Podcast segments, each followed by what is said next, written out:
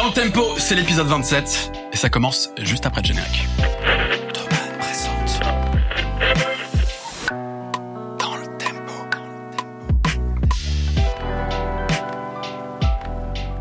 Je suis euh, subjugué à chaque fois par cette énergie que tu déploies pour pour lancer l'émission.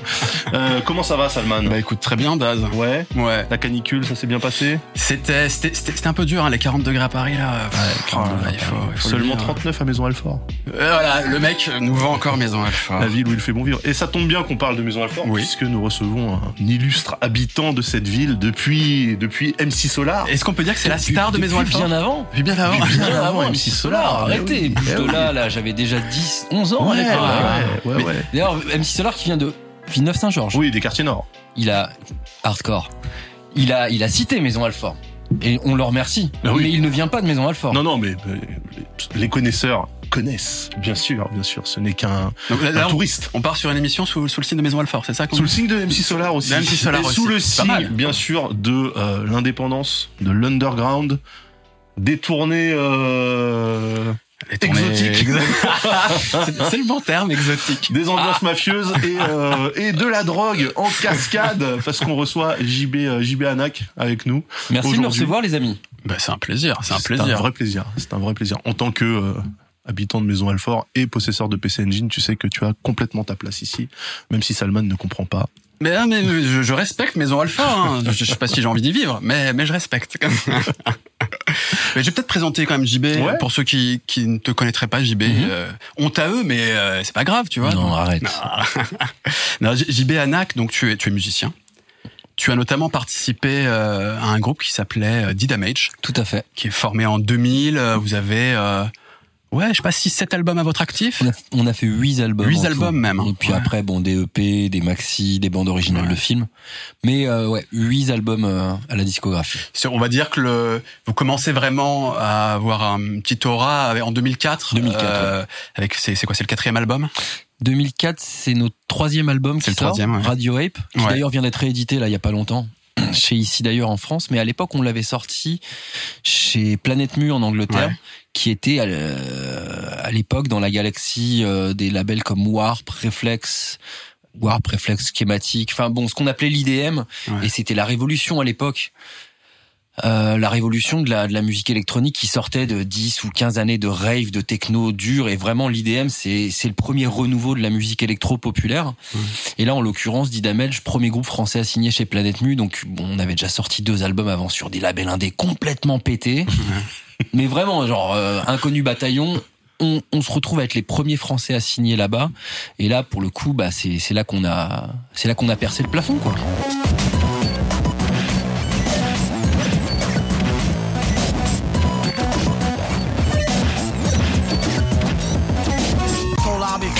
But she don't believe me. I probably could have been if I never met Evie. She make me feel all fuzzy inside. It's loco.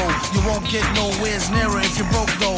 Sweat dripping on the mission, the filthy quest. Tribe called test, tribe called test. Hey, body bounce with a dirty ounce. We down with security, can't get kicked out. Never put the split down, never put the weed out. Don't ask me twice, I won't turn the joint down. Never put the split down, never put the weed out. Don't ask me twice, I won't put the joint down. Influence, influence, influence, influence, influence.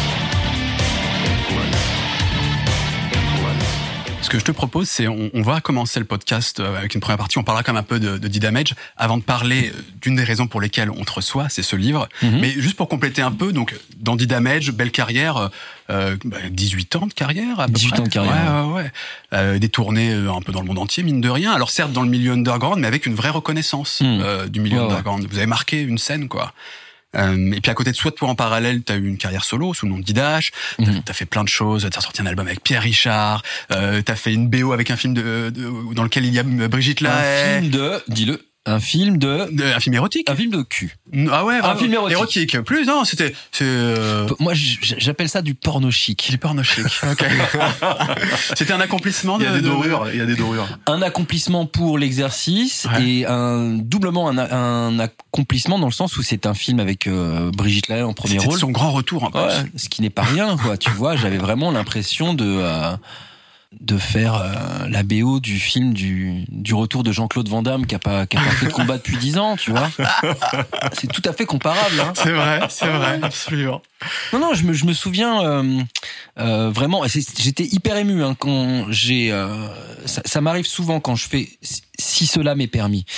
Quand je fais la, la bande originale d'un film, je demande toujours à la personne qui réalise s'il m'est possible de venir sur le plateau. Pas tous les jours, mais au moins de venir une fois sur le plateau pour voir un petit peu l'ambiance du tournage, ce qui s'en dégage, et cetera, et cetera. Mmh. Voilà, je suis arrivé dans un appartement bourgeois parisien et j'ai vu sur un, un canapé rococo Brigitte Lahaie en peignoir de satin violet. Ça m'a fait quelque des, des, chose. Des flashs, des mémoires qui te revenaient. Des... Bah ouais, et puis surtout qu'elle, euh, elle savait qui je suis, donc. Euh, je rentre dans la pièce, elle me regarde et en fait elle m'attendait pour qu'on ait une discussion. On est juste là pour faire connaissance. J'ai parlé cinq minutes avec elle, tu mmh. vois. Après, nous avons mieux fait connaissance, mais là ces premières cinq minutes c'était euh, c'était magique. La première chose que je lui ai dit c'est euh, Madame, je tiens à vous transmettre un message. Ma maman m'a demandé de vous dire qu'elle aime beaucoup ce que vous faites. Et Brigitte Lahaie m'a répondu ah ben on l'avait pas, on, on l'avait jamais faite celle-là. Écoute, t'as marqué Brigitte Lahaie en tout cas. Elle m'a marqué également. Marqué c'est réciproque. Ouais, on, on peut on peut pas citer tout ce que t'as fait parce que t'as fait d'autres B O aussi. T'as même euh, été musicien au sein de Cobra, euh, ouais. l'excellent oh ouais. groupe Cobra à écouter. Et puis euh, et puis en parallèle, tu t'adonnes aussi aux arts graphiques. Euh, tu fais des expositions régulières. Enfin, t'as une carrière extrêmement riche, euh, super variée, un peu bizarre honnêtement. Enfin, c'est, c'est un peu, ça part un peu dans tous les sens. Ouais. Et en même temps, il y a, il y a un truc, bah, il y a toi quoi, au, au milieu de tout ça, ça te ressemble. Mm. Un peu cette hyperactivité, c'est, c'est ce désir de faire plein de choses et de s'intéresser à, à plein d'univers différents. Et notamment, eh ben, euh, tu as ajouté encore une, une nouvelle euh, corde. flèche, corde. Je, je sais jamais comment la démarrer. Et une nouvelle corde à son arc, c'est mieux comme ça. Hein. C'est mieux que la flèche. Euh, on une est... nouvelle corde à ton arc, ouais. une nouvelle euh, flèche à ton carquois. C'est pas mal. Ouais, comme ça, ça marche aussi. Ouais, j'aime bien. Non, c'est que tu, tu es romancier aussi, puisque t'as sorti euh, il y a quelques mois maintenant euh, ce livre, Sale Chien, dans lequel tu reviens justement euh, sur la période D-Damage. Euh, une tournée.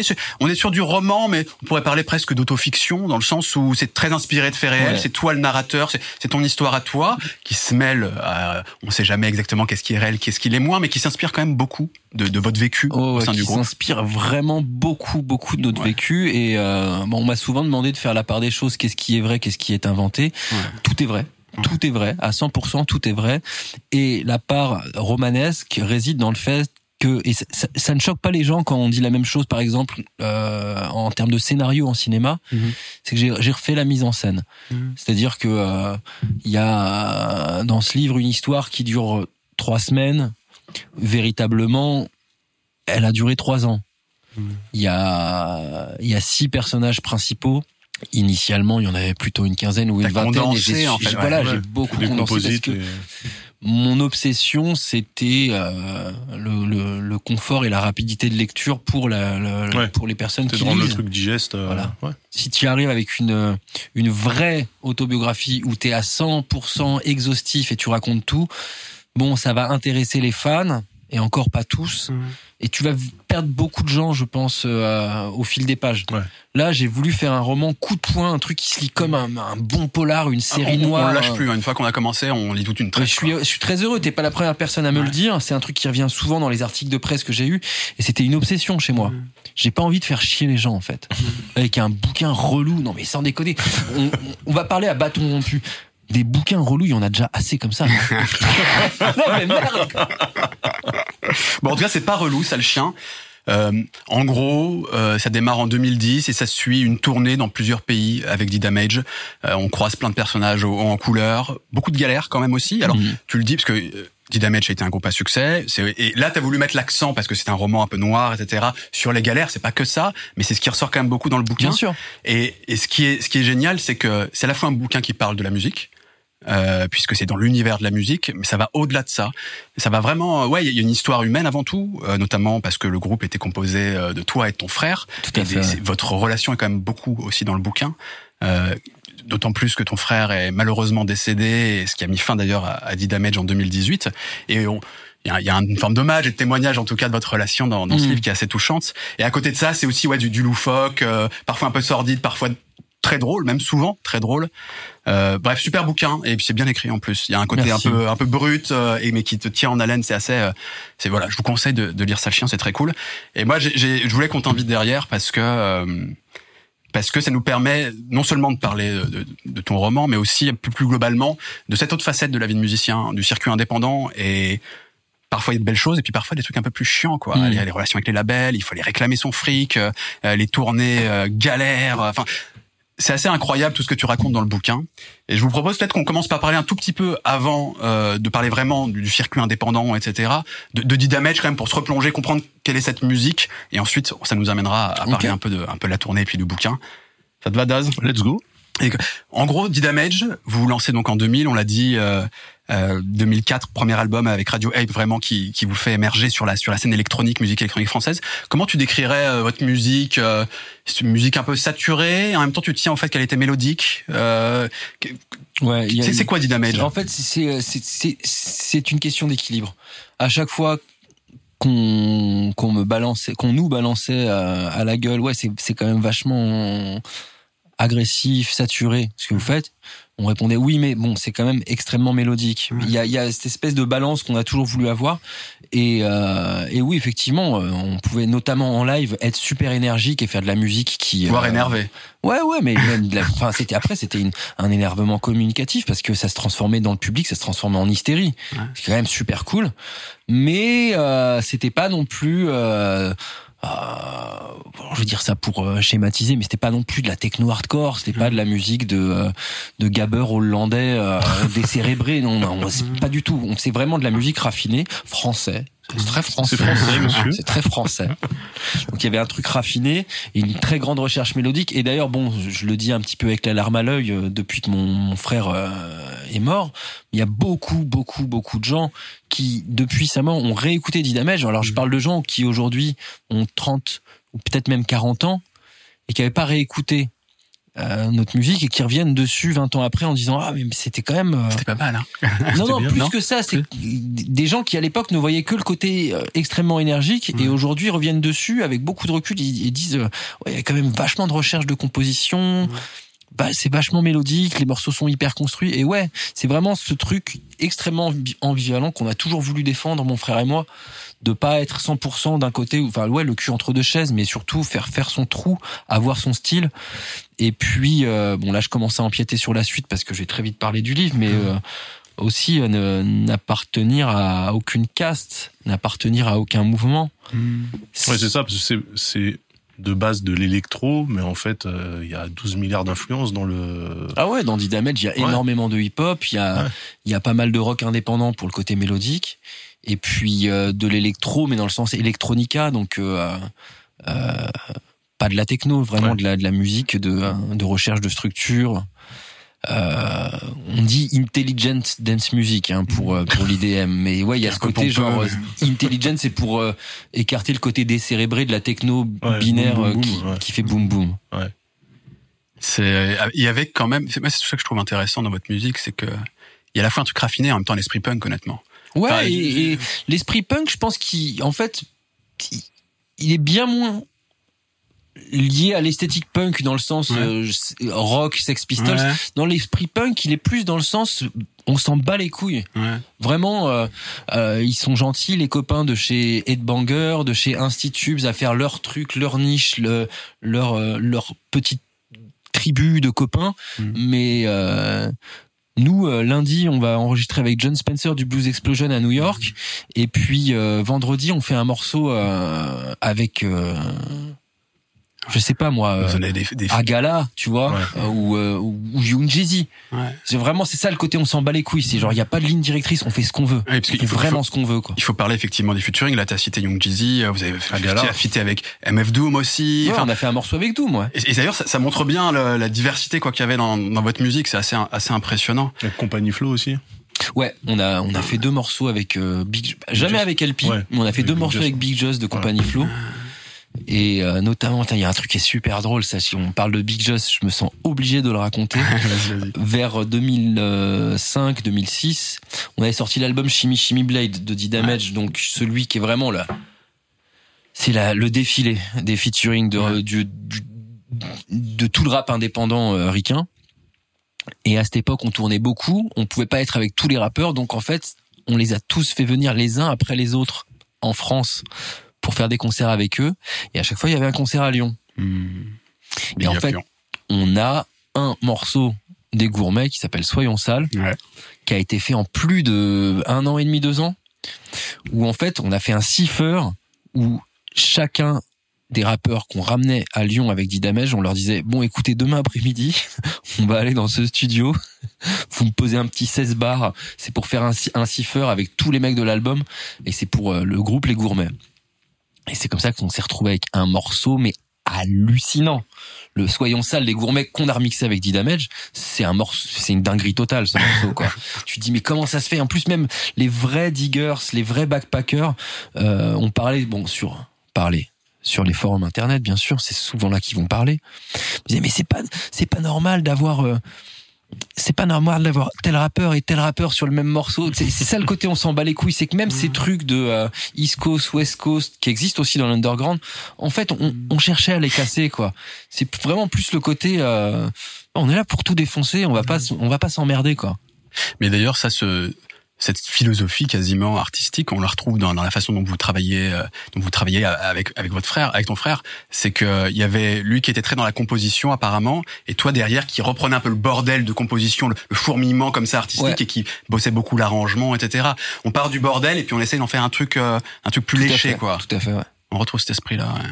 Ce qui était, euh, ce qui était assez épuisant pour moi, hein, mais ouais. euh, mais en même temps, de, depuis que j'ai perdu ce truc-là, ça me manque énormément parce ouais. que il y avait un côté. Euh, Euh, diamant non taillé, tu vois, mmh. et, euh, et c'était hyper intéressant. Et puis aussi le côté, euh, parce que là on parle de style de musique depuis tout à l'heure, mais le côté mmh. aussi rien à foutre des formats, mmh. tu vois, de pas être dans le le, le hook, le couplet-refrain, mmh. le, vraiment genre faire des morceaux évolutifs comme comme on faisait dans le rock euh, progressif bah, dans les années soixante-dix, les euh, les les les les chleux avec des synthés là qui faisaient des morceaux de dix-huit minutes, moi j'adore, hein, je trouve ça génial, hein. Vangelis là euh, quand je il est grec Vangelis, mais oui, oui. ouais non mais bon il est il est, il est, il est allemand, c'est du rock, c'est, c'est du c'est, c'est du krautrock, c'est allemand, okay. quoi. il est pas il est pas au courant, okay. Vous savez d'où ça vient, krautrock? Non, en fait les Allemands à la base, bon je je sais qu'il est grec, mais ouais. il c'est un style allemand, okay. euh, en fait initialement euh, ils ont appelé ça le, le, le cosmische rock, donc le rock cosmique.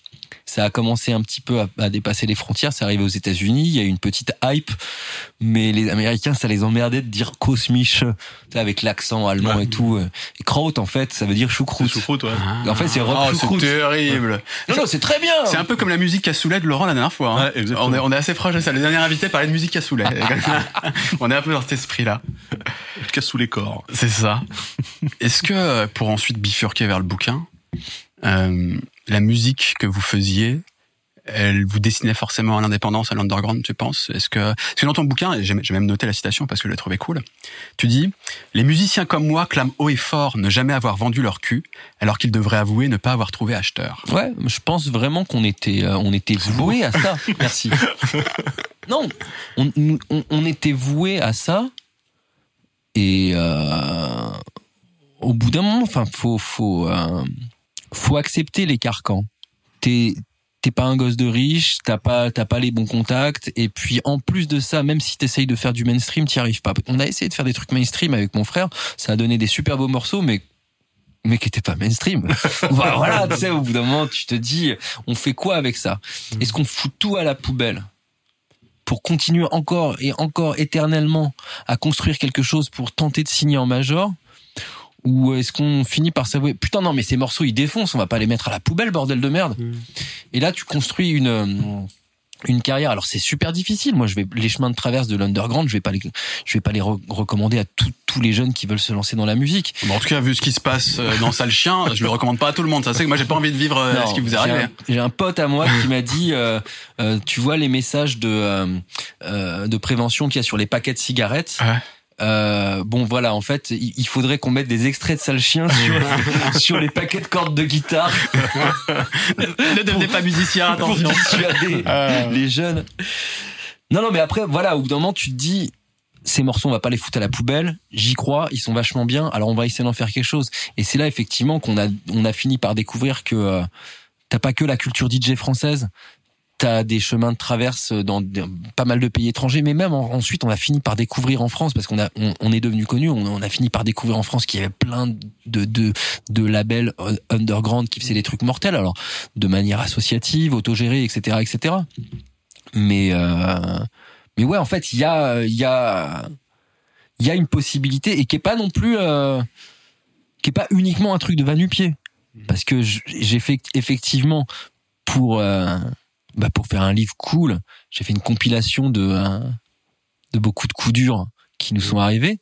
Mais bon, faut pas oublier que D-Damage, euh, on a fait des scènes où on jouait devant dix ou quinze mille personnes aussi. Mmh. On a eu nos moments de gloire extraordinaires.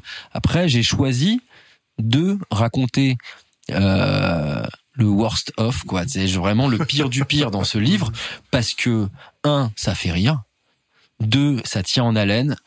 Trois, bah, il y a quand même un capital sympathie, tu finis par aimer les personnages, ça marche, c'est super cool.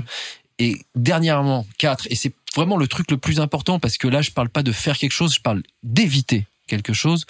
Euh, la condescendance, je me branle sur ma carrière, je suis le meilleur, c'est nous. Euh, non, j'ai jamais voulu faire ça. Mmh. C'est, euh, c'est faux. Je pense que la vérité intéresse plus les gens. Mmh. Et euh... tu, tu te disais que si tu parlais que des... Euh...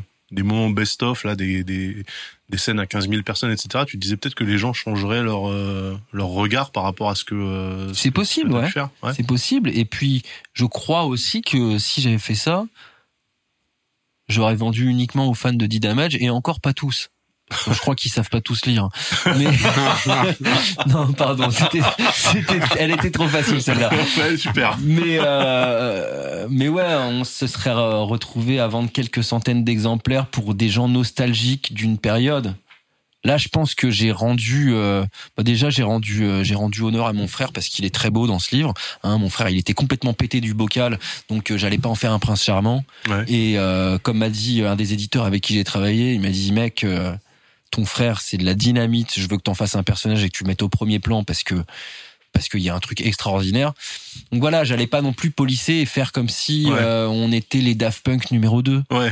Tu ouais. vois, non, en fait, c'est genre on est les frères Pétard. On, quand, quand on rentre, ça pue dans la pièce. Et puis et puis quand on repart, il y a il y a il y a il y a des il y a des choses qui ont été cassées ouais. chez toi. C'est c'est c'est vraiment le le tu vois des euh, du renouveau du western, quand t'arrives à Sam Peckinpah, La Horde Sauvage, euh, même les western spaghetti, on, on peut même aller, aller jusqu'à Trinita, Bud Spencer et Terence Hill, ouais. tu vois, c'est genre euh, le le le euh, l'épopée cradingue, ouais. l'épopée sale, tu vois. Ouais, et ça mange euh, ça mange les faillots dans la gamelle, quoi. Ouais, ça fait prout, ouais. mais ça fait rire, quoi, ouais. tu vois.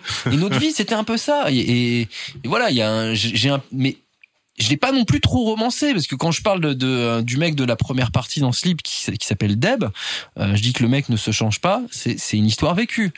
Hein, on a fait une, on, on a fait une tournée avec lui pendant deux semaines. Le mec avait oublié ses fringues de rechange à la maison. Et surtout, ah, il se douchait jamais. Et il se douchait jamais. Et vous étiez dans le van pendant des heures et des heures avec ouais, lui à côté. On a, on a enduré son odeur, et puis pour faire partir son odeur, il fallait fumer des joints avec les fenêtres fermées pour que ça sente la weed, pour oublier son odeur. Voilà, c'est ça, c'est, c'est ça, ça, c'est ça quand même. Non mais je suis content. Excuse-moi, je, je, je, je non, bien sûr. Un dernier truc. Vas-y, vas-y. Non mais je suis vraiment content parce que euh, bon, déjà dans ce livre, je parle pas trop trop de la musique qu'on faisait. Mmh. Hein, pour ça, il suffit de l'écouter, je pense. Donc, euh, je vais pas perdre de temps à, à décrire notre musique dans un livre. Et ça en fait, je, je, je le, je, c'était pas calculé de ma part, hein, mais j'ai fini par comprendre, ça en a fait un truc fédérateur, parce que il y a plein de musiciens qui sont venus me voir et qui m'ont dit qu'ils s'étaient identifiés mmh. en lisant ce livre, alors que c'est des mecs qui font du punk, de la trap, euh, de la house, tu sais, genre rien à voir, quoi. Mmh. Mais juste euh, ouais, ça parle à tout le monde, coltiner en fait. Au milieu indépendant ouais. et au milieu des tournées indépendantes, ça peu importe, peu importe le style de musique que tu fais, c'est la guerre. Ah tu bah vas le, à la guerre, quoi. Le premier concert, je veux pas spoiler, hein, mais le premier concert en Angleterre, là, je. Eh ben, eh ben, allons-y. Euh, parlons un peu vraiment du circuit indépendant. Comme tu le disais, il y a une dimension supérieure dans ton bouquin. C'est, il y en a même deux, je dirais. Il y a la relation avec ton frère, franchement, qui ressort beaucoup. Et évidemment, ce côté, on est dans la musique indépendante et ça entraîne plein de trucs. Et ça peut, ça parle au-delà de seulement votre aventure à vous, tout ça, mmh. quoi. Donc, il faut, il faut qu'on parle un peu de ce circuit indépendant, underground un peu particulier. Et là, tu disais, ouais, qu'il y a un moment qui t'a marqué, toi. Ah bah, le, le premier concert, en fait, ouais. euh, dans le, dans le supermarché euh, muré, euh, qui est, enfin, euh, dantesque. Vraiment, euh, quand on lit le truc, on fait, pouah, vraiment, c'est, euh, c'est incroyable, en fait. Ça se passe en Angleterre. Euh, vous devez jouer, vous savez même pas où. Au dernier moment, il y a un gars qui dit qu'il a loué un bulldozer pour euh, pour péter les murs en fait du, ah ouais. du du centre commercial pour vous permettre de rentrer dedans, et le centre commercial, enfin le supermarché est rempli. Le faut truc est rempli, faut, ouais. Faut que tu nous racontes. Euh, en fait, le truc qui ressort euh, aujourd'hui, euh, des années plus tard, c'est-à-dire douze ans après cette aventure, mais surtout maintenant six mois après la sortie du livre. Euh, me fait halluciner, parce que lorsque je l'ai écrit, j'y pensais pas du tout.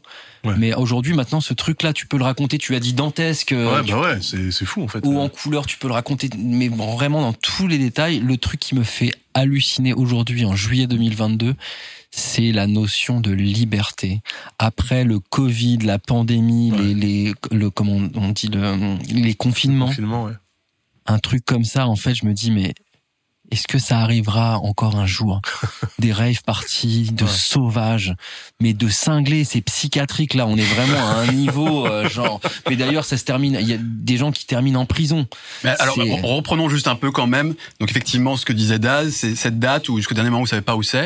Et puis tout d'un coup, on vous dit, bah, on y va et on ramène un bulldozer, quoi. Mm. Et en fait, c'est pour péter les portes d'un, d'un centre commercial ouais. qui est désaffecté, mais depuis peu, en mm. réalité. Et donc il y a encore tous les et trucs dedans. Il n'est pas vidé, ouais. Il est pas vidé. Et, ouais, qu'est-ce que ça donne alors ça, ça bah, être... D'ailleurs, il y a des choses dont je parle pas dans le bouquin, mais euh, les rayons viande n'avaient pas été vidés, oh, et ça c'était bien ah, violent. Ah, et voilà, il y avait des, il y avait des no-go zones, comme dirait. Okay. Mais euh, ouais, il y avait, il y avait, euh, c'était au mois de février, et donc il y avait encore les euh, les jouets de Noël. Mais c'était un truc de malade, c'était genre euh, Charlie et la chocolaterie, Alice au pays des merveilles, je sais pas comment le dire, mais c'est c'est genre euh, tu t'arrives, t'as enfin t'as le droit, avec un organisateur qui te dit le public arrive dans quarante-cinq minutes, vous, c'est-à-dire les techniciens, les musiciens, vous avez quarante-cinq minutes pour tout cambrioler, prenez tout ce que vous voulez. Il n'y aura plus rien après de toute façon. Ah, si, ou alors après il restait des trucs, mais c'était c'était tellement orgiaque que c'est euh, c'était c'était des trucs qui étaient en bordel, déchirés, foutus à terre. Au bout d'un moment, il y a un truc qui est fou, c'est après avoir pillé, les gens veulent détruire. C'est c'est un instinct complètement naturel. et euh, et ouais, c'est là où on s'est retrouvés, mon frère et moi, on a on a foutu deux sapins synthétiques sur scène. On a volé des euh, des costumes de Père Noël, et je me souviens, mon frère avait trouvé des mains de Mickey Mouse qui faisaient genre cinquante ou soixante centimètres, il avait des mains gigantesques. Et euh, donc là on commence le concert, et Fred, alors ça c'est la grande surprise, mais moi je je m'y attendais pas. Euh, Fred avait trouvé des stocks de boules de boules de sapin de Noël. Okay. Et en fait pendant le concert, mais des stocks genre euh, pas pas des petits trucs de euh, du B H V, vraiment des stocks de chez Métro. Les immenses boîtes, et en fait les, les trucs, il les ouvrait, il les déversait sur le public, et en fait notre concert c'était perpétuellement une bataille de une bataille de, de boules de Noël avec le public, mais il y, y en avait des centaines et des centaines, ça n'arrêtait jamais, quoi. Donc voilà, c'est euh... et, et, et tout ça sur fond de, de musique techno, euh, musique électronique, euh, ouais. sur différents étages, ouais, plusieurs lieu, scènes. Ouais. Enfin, mmh. C'est, c'est, ça, ça paraît, ça paraît euh... assez complètement surréaliste. Et d'ailleurs, j'ai, j'ai, j'ai été. Alors, c'est pour ça aussi tout à l'heure que je vous parlais de l'aspect roman du livre. Mmh. Parce que quand on dit, euh, on dit ça, les, les gens pensent euh, que c'est inventé, mais c'est, c'est pas uniquement ça. Roman, ça veut dire que ça ne va pas suivre à cent pour cent la réalité. Mmh. Donc là, en fait, il y a quelque chose qui fait souvent halluciner les gens, c'est que j'ai minimisé. Le truc, je te le jure. Pour des... Tout à l'heure, je parlais des questions de rythme pour le lecteur. Ouais.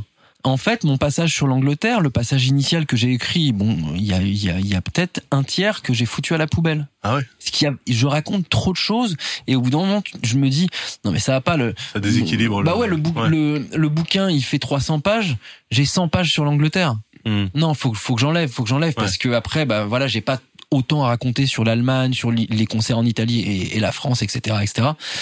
Donc en fait, j'ai minimisé, mais je vous racontais un truc de malade. Il y avait un, un au troisième étage du supermarché, euh, t'as des mecs qui avaient euh, construit un, un immense rallye en boîte, alors boîte, boîte de chaussures, boîte de trucs d'appareils ménagers, ouais. un immense rallye. Et en fait, ils organisaient, il y avait deux buggy télécommandés, et c'était des courses de buggy, et t'avais un bookmaker qui prenait les, les mises en, ca, en cachet d'ecstasy, en buvard de L S D, en weed, en M D M A et en fric.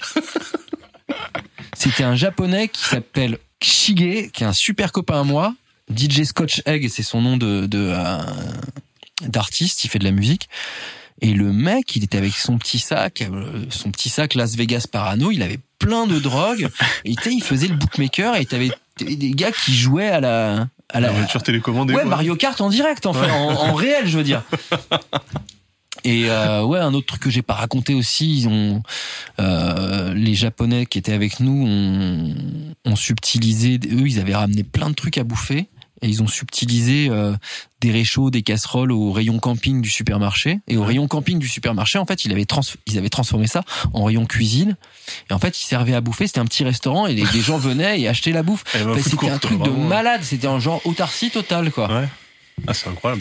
Se faire enfermer dans un, dans un supermarché rempli, c'est un rêve de gosse, tu vois, de mmh. se dire euh, on peut tout faire et tout. Et au final, euh, ouais, donc vous allez là-dedans, vous pillez et après vous, vous bousillez tout le truc. Ouais, et on est parti avant que ça tourne mal. Ouais. Mais euh, ouais, oui, parce que ça a mal tourné. Ouais, ouais, comment ça se termine ? sept heures du matin, il y a un il y a un pyromane qui a foutu le feu. Ah, ouais. Et je me souviens vraiment, on était avec mon frère, ma sœur qui habitait à Londres à l'époque. Euh, ma sœur d'ailleurs qui a pris mais genre des des kilos et des kilos de bouffe. Tu sais, elle était étudiante à Londres, elle avait pas de thunes, elle a pris genre euh, de la bouffe pour pour trois mois quoi, genre des conserves, des pâtes chinoises. Bref, et, euh, et en fait, du supermarché jusqu'au métro, il y avait une très très longue route en ligne droite. On a fait ça à sept heures, sept heures trente du matin avec le, le, solaire, le, le soleil qui venait de se lever. Et on, à un moment, on a vu passer genre sept ou huit camions de pompiers avec les, les sirènes à toute berzingue. Et on s'est dit, ah, chelou. Et c'est seulement le lendemain qu'on a appris que, euh, bah, ouais, à peine une demi-heure après notre départ, en fait, le truc a été incendié. Bon, je sais pas si vous imaginez, c'est pas une maison, hein, c'est un ouais. supermarché sur trois étages, totalement cramé. Ouais, d'accord. Donc c'est là que les, euh, les organisateurs de la, qui s'appelle Crack, Cracked Squad Party, se sont retrouvés en tôle, euh, dont euh, Michael Salmon, que j'ai retrouvé hein, depuis euh, grâce aux réseaux sociaux. Et ouais, le mec, il s'est... Il... t'appelle Saumon dans le... Qu'on appelle Saumon, ouais. Michael Salmon, Saumon. Qui, euh, ouais, qui s'est fait... Euh, qui, je crois, mais c'est pas méchant, mais ouais. euh, ça fait chier quand même. Il s'est fait genre soixante-douze heures de garde à vue, quoi. Ouais. Et oh, bon, le truc plus embêtant, c'est que vous avez été payé pour cette date, au final ? On n'a pas été payé. En nature, du coup. Mais ah, d'une certaine manière. Euh, on, on a fini par être payé beaucoup plus tard. Okay, mais je le raconte pas dans le livre ouais. parce que le, le livre, en fait, il est écrit à la première personne, dans l'instant, au jour le jour. Et durant le cadre de cette tournée, non, on n'a pas vu l'étude. Mmh. Après, non, mais c'est bon, le mec est super honnête et on a été payé peut-être deux ou trois mois plus tard. Ouais, okay. Mais en tout cas, dans le livre, je préfère dire qu'on n'a pas été payé parce que durant le périple on n'a pas eu les thunes, ça c'est ah. sûr, et on en aurait bien eu besoin. Ah bah, alors il y a, y, a, y, a y a une autre date où vous n'êtes pas payé et vous décidez d'aller le chercher quand même, l'argent. Faut que faut que tu nous racontes ça aussi, parce que bon, après on discutera peut-être un peu plus sérieusement entre guillemets du circuit indé, mais ces histoires à la fois elles sont drôles mais en même temps elles parlent d'un truc aussi, tu vois, d'une d'une réalité de ce milieu ouais. où bah putain, pour se faire payer après une date parfois il faut aller le réclamer, faut quoi, aller le chercher. ouais. mmh. Il y a beaucoup de gens qui m'ont dit, mais euh, pour, c'était huit cents euros ce soir-là. Hein.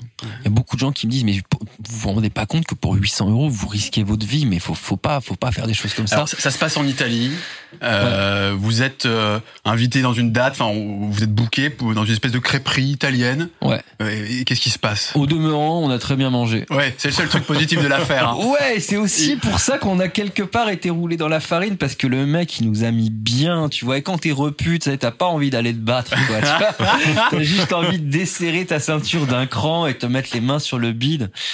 On était bien, vraiment bien. Voilà, on fait le concert et euh, le groupe avec nous euh, joue aussi. D- déjà étonnant d'ailleurs le concert, parce que c'est c'est une espèce de, de restaurant euh, familial. Enfin, euh, on, on est même étonné que D-Damage ait été euh, booké ah ouais, dans ce lieu. Aussi, mais... Nous aussi, tu sais. Mais après, c'est la dynamique de tournée. C'est ça qui est ouf, parce que quand tu euh, quand t'es connu dans ton pays ou euh, ou le pays où on avait signé à l'époque en Angleterre, euh, tu fais des super scènes. Mmh. Après, si euh, tu pars sur une tournée, il y a aussi une dynamique. Et ça, c'est purement économique. Hein. Mmh. Bon, alors t'as une date à huit cents balles, t'as une date à mille cinq cents balles. Mais euh, la première, c'est le, le mercredi. Et la deuxième, c'est le vendredi. Mmh. Et là, t'as ton agent de booking, donc le, ton booker, la personne qui est là pour organiser tes tournées, te dit, bah, le problème, c'est qu'on n'a pas de concert le jeudi. Alors, on fait quoi? Là, t'as deux solutions. La première, c'est, bah, tu prends dans tes thunes. Et c'est, c'est toi qui paye l'hôtel, c'est toi qui paye l'essence, c'est toi qui paye tout. Ou alors, la deuxième solution de secours, c'est ton, ton booker qui te dit, écoute, j'ai une date. Elle est moins chère, t'es moins bien payé, c'est dans un endroit moins bien, mais au moins tu seras pas à perte. Mmh. Et c'est là que tu acceptes de jouer, entre deux dates bien payées, tu acceptes de jouer dans un truc moins bien. Mmh. Donc là, en fait, je, je me permets économiquement de... C'est, c'est des choses que j'explique pas dans le livre, ça. Ouais, mais, mais, mais en fait, on, économiquement, on le sent filigrane, tu comprends mais... que ça, c'est, ouais. c'est pour ça que ça arrive, et tu te retrouves dans ce que je vais appeler un plan interstice. Et là, c'est vraiment interstice, hein, c'est interzone même. Hein. Et c'est une réalité courante dans le monde de, bien de, sûr, du latin. Bien hein. sûr, tu fais, euh, tu fais des concerts, t'as un petit groupe, euh, ça va pas arriver tous les deux trois, deux, trois concerts, mais ça arrive quand même une fois par semaine. Tu fais, quand tu fais une tournée assez longue, ça arrive une à deux fois par semaine, t'as un plan tout pété, ouais. mais tu l'acceptes parce que tu te dis... Je paye pas l'hôtel, je paye, je paye pas la bouffe, ça ah, va couvrir les frais ouais. d'essence, et puis bon, ça va faire un petit bifton au black en bonus, ça va, c'est cool. Et soudain, tu te retrouves dans une crêperie, tu fais, oh non! Avec une sono absolument pourrie, c'est, en gros, c'est une chaîne hi-fi avec deux, deux H P pourraves ouais, ouais. qui envoient que dalle, et mmh. il faut faire un concert avec ça, quoi. Ouais, ouais. Bon, après, du coup, c'est... les gens, les gens viennent quand même, parce que, euh... Bah, en fait, c'est, c'est, c'était assez magique, parce que, euh, progr... et je le dis dans le livre, en fait, progressivement, une fois l'heure du dîner terminée, le patron, il a foutu euh, les clients dehors, il a poussé les tables, et puis là, on a commencé à pousser le volume, et ça a commencé à avoir un petit peu plus d'allure, tu ouais. vois. Et surtout, bah, t'as plein de, de gens de, de cette ville, hein, c'était un village, qui, euh, qui arrivent, et c'est des gens qui arrivent pas pour manger, en fait, tu vois, ouais. genre vers vingt-deux, vingt-trois, ces gens qui arrivent pour picoler, pour danser, et là, tu dis, bon, en fait, ça va, ouais. ça va, c'est pas, c'est pas une, c'est pas une si pire soirée que ça. Bon, on fait les concerts, et puis euh, le patron est super content, il nous amène à boire gratuitement, tout se passe bien, on a terminé le boulot, et il nous dit « Non, non, vous faites un rappel maintenant, hein. Il y a beaucoup de clients, ça se passe super bien, les gens aiment votre musique, vous faites un rappel. » Et donc on fait un rappel, et le mec en a profité pour se faire la malle. Pendant le rappel. Pendant le rappel, ouais. Et c'est quand même le patron de l'établissement, le mec se casse de chez lui, quoi, tu vois. Le truc, en fait, c'est que ce monsieur euh, qui s'appelle Qu'on, qu'on appelle Gros Papa, euh, parce qu'il était gros. Et puis, puis c'était très, fa- puis c'est truc très familial. Truc familial, ouais. Il y avait la, la maman d'ailleurs que, que vous croisez après, oh ouais, et deux sa fils. Femme et ses, sa femme et ses deux fils. Donc tu nous parles des fils aussi ouais. d'ailleurs. Qui, alors Gros Papa parlait, parlait français. Ouais. Bah, parlait, il parlait bah, un français approximatif, mais il parlait français. Le reste de sa famille ne parlait pas français, et donc le mec se fait la malle. Mais c'est juste pour nous laisser en présence de, euh, de sa femme et de ses fils qui eux ne parlent ni français, ni anglais. C'est là que tu vois la carotte euh, commencer à pénétrer, tu vois. Et euh, en fait, naturellement, nous, on commence à avoir peur, on réclame notre argent. Et là, tu te retrouves face à des gens qui disent « Ah, no complaint ». Ouais.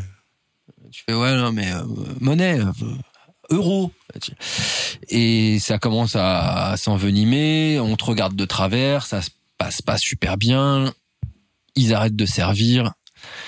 Il coupe le volume à zéro, et à mesure d'insister, insister, insister, bah t'as un des deux mecs qui commence à prendre nos instruments de musique et à la jeter comme de la merde de, en dehors de la salle. Donc là, sur le parvis où il y a des gens qui fument leurs cigarettes et qui boivent un coup, t'as un des, des employés qui arrive et qui prend nos synthés, nos boîtes à rythme et qui les jette, mais comme de la merde, quoi. Mmh. Ça, ça veut dire cassez-vous. Et euh, y a embrouille. Ça commence à gueuler jusqu'à ce que bah, l'un, l'un de nous se prenne une grosse trempe dans la gueule. Et là, ça calme. Genre, ok, on se casse. Parce qu'ils étaient costauds, les, les fils ah, de gros papa. Ah ouais, ouais, super costauds. Il n'y a pas de droit d'aînesse. Hein. Les mecs sont plus jeunes que nous, mais ils sont plus baraqués. Donc. Et donc voilà, on se retrouve à l'extérieur, les les les types du groupe avec nous euh, vraiment là euh, disent on s'en fout, on se casse, euh, là on veut on, on veut pas d'embrouille, on s'en va. Nos, notre conducteur de bus est du même avis. Il dit euh, les gars, faut pas qu'on reste ici, ça craint, c'est un endroit coupe-gorge, on s'en va. Et moi je veux rester. Je veux rester pour le fric. Et il y a mon grand frère qui veut rester. Lui, il veut rester parce qu'il veut acheter de la weed. Oui, il faut, faut savoir, je me permets d'interrompre. C'est que dans, dans le livre, effectivement, ton frère est en recherche permanente de weed.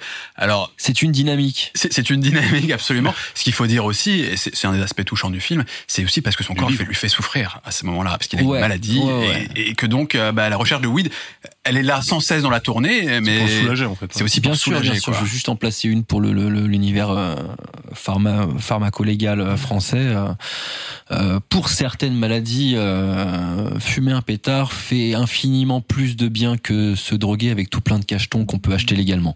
Voilà, c'était une petite parenthèse, mais ça résume également l'aspect du personnage que, que je dépeins dans ce bouquin pour parler de mon frère.